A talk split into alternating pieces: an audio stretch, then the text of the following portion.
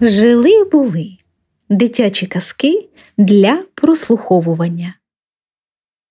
Щедрий ведмідь і вдячна мишка Ольга Зубер. Зима в лісі була холодна та люта. Щедро сипала вона снігами й мила хуртовинами. Замила й мишачу нірку під сосною. Сидить мишка, боїться й носа висунути. Ось зголодніла вона, залізла в свою комірчину і знайшла там зернятко. Одне однісіньке. Сидить мишка й плаче, тримає в лапках те зернятко і не знає, що з ним робити, чи то з'їсти, чи то назад покласти. Думала вона, думала, а тоді й каже З'їм, а тоді піду до ведмедя, попрошу в нього ще зерняток. Так вона й зробила. Підкріпилася перед дорогою, одягла теплу хустинку, чобітки, кожушок, взяла сани та й подалася. Йде вона по лісу, вітер її здуває, хортовина стежку снігом засипає, мороз щічки шипає. Важко мишці проти них іти одній однісінькій. Послизнулася вона на слизькій гірці, упала, лапку забила. Болить, аж плакати хочеться. Та не плаче мишка, бо знає, що мороз її слізки вмить на крижинки перетворить.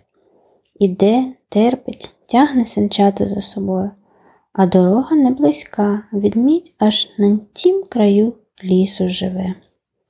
Геть знесиліла мишка, поки дійшла до його хатини. Постукала в шибку лапкою, стоїть, труситься.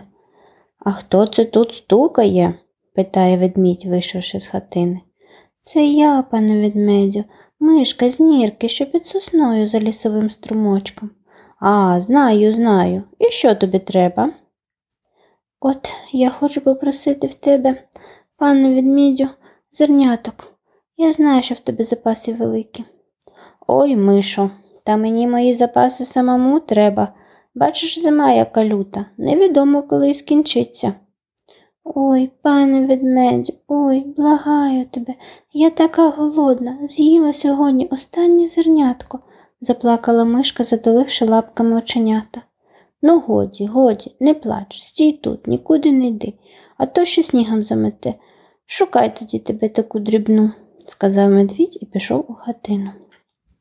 Миша вхопилася за гілочку, трималася, щоб не здув вітер. Відмідь згодом повернувся.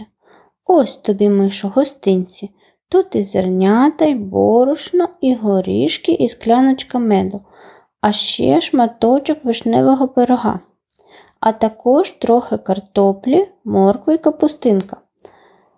Прибалакував ведмідь, кладучи це все на сани. Ой, Дякую тобі, пане ведмідю, сказала мишка, кланяючись аж до землі. Ти найкращий ведмідь у світі. Та годі вже, іди, а то ще замете тебе снігом. Бачиш, яка хуртелиця розходилася. Та сани були такі важкі, що миша не змогла їх і зрушити з місця.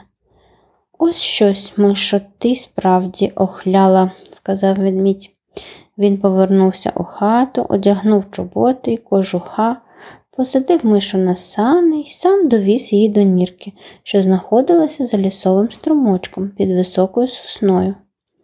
Миша ще раз гарненько подякувала ведмедеві, а потім порозкладала свої гостинці в комірчині і задоволенням полосувала шматочком вишневого пирога. А наступного дня напекла мишка смачних пиріжків та віднесла їх пану ведмедю на знак вдячності за його добре серце. Отож і ти, як той відмідь, роби добрі справи, і як та мишка, дякуй за допомогу.